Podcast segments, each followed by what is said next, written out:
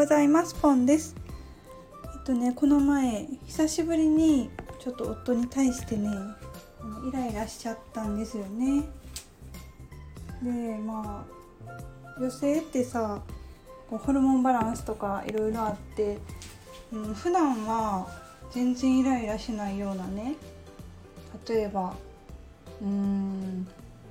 んだろうな。ちょっと洗濯物が夫がやってくれた洗濯物が生乾きだったとかそんなにイライラしないんですけどもう一回乾燥機回したらいいだけやからでもなぜかその時はもうカーってなっちゃってでなんか感情の仕組みで一回ねこうやってうんイライラし始めるとどんどんどんどんね負の妄想が始まっていくんですよ。これはもう誰しも感情を持ってる人間は誰しもに当てはまる仕組みなんですけど一回うんも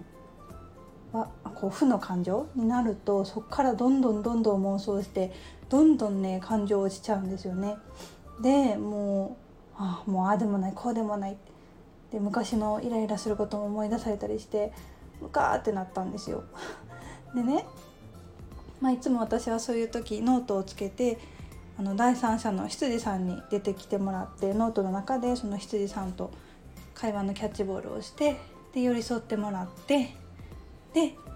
あの落ち着くどんな捉え方ができたかなって別の捉え方をしてそれで心を落ち着かすんですよね。でまあ今回もそういう風にやったんですけどで落ち着いたんですね。でねなんかあの夫に対してうんなんかね家事が下手くそっていうレッテルを貼っちゃってたなって気づいたんですよ。そうなんかいつも家事失敗する人みたいな感じで無意識に夫に対してレッテルを貼ってたことに気づいたんですね。でもねいざこう自分があの機嫌がいい時もう穏やかで心に余白がある時だったらに改めて冷静に考えてみると全然ね下手じゃないんですよ。そう。そうなの。でそうやって羊さんにノートで寄り添ってもらって自分が落ち着いてから考えるとあれ？それってなんか私が勝手に無意識で夫に対して思ってた思い込みやったなってことに気づいたんですよね。そうそう。普段だったら自分が機嫌いい時だったらめそんなこと思わないのに。機嫌が悪い時にそういうふうに夫のことを責めてしまうその根幹は無意識の領域で夫のことを家事が下手くそな人ってレッテルつけちゃってたんですよね。まあ、それに気づいたんですよ。ノートで寄り添う中で。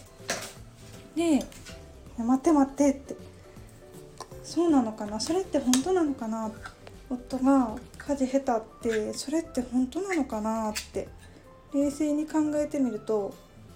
全然そんなことないんですよね。うん、そりゃ平日は仕事残業もしてるからなかなかできないけれどでもお休みの日時間たっぷりあるからそういう時だったらもう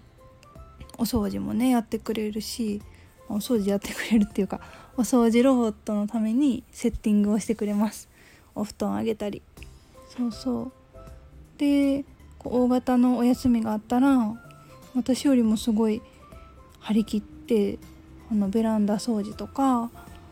お風呂の細かいところの掃除とかもねしてくれるんですよ。だからね冷静に考えると全然そんな家事下手じゃないしむしろ掃除に関しては私より上手なんです。そうなのに私が私自身のコンディションの問題ですよね。私自身がうーんこう感情が落ちているとそう無意識に夫はなんか下手くそやみたいなのがね無意識にラベリングしちゃってたんですよ。でねこのいやそこの夫への思い込みをうーんのなんか家事下手っていう風に思ったらさそれは真実とも違うしで私自身その夫に対する見方をするとなんかモヤモヤしますよねさらにああってなるじゃないですかそれは全然私にとっては望ましくない好ましくない夫への思い込みでで真実とも違うそうだからそこをね変えたいなと思いました。まあ、それは、うんと、セルフイメージっていうんですけど自分で自分のことをどう捉えてるかの夫バージョンですね。でそこをもともと夫は家事が下手っていう風に捉えちゃってたところをうんとね変えたんです。でどういう風に設定を決めたんですね。あの役割効果って言ってその相手の役割を自分の中で決めるとなんかねそういう捉え方ができるっていうのが心理学でもあるんですけど夫に対してどういう捉え方をしたかっていうと夫はねあの仕事でもお家でも有能な私の守り人っていう設定にしました 私も自分自身のセルフイメージ自分自身のイメージを捉え方をね毎月決めていてでここ最近は森に住むミニマリストっていうのを自分のイメージにしてるんですね。なんかよくあのありがたいことに妖精っぽいねとかなんか森に住んでる妖精さんみたいやねって言っていただくので、まあ、そんなイメージに最近していてで私は守られたいっていうのが私の価値観なんですね夫に。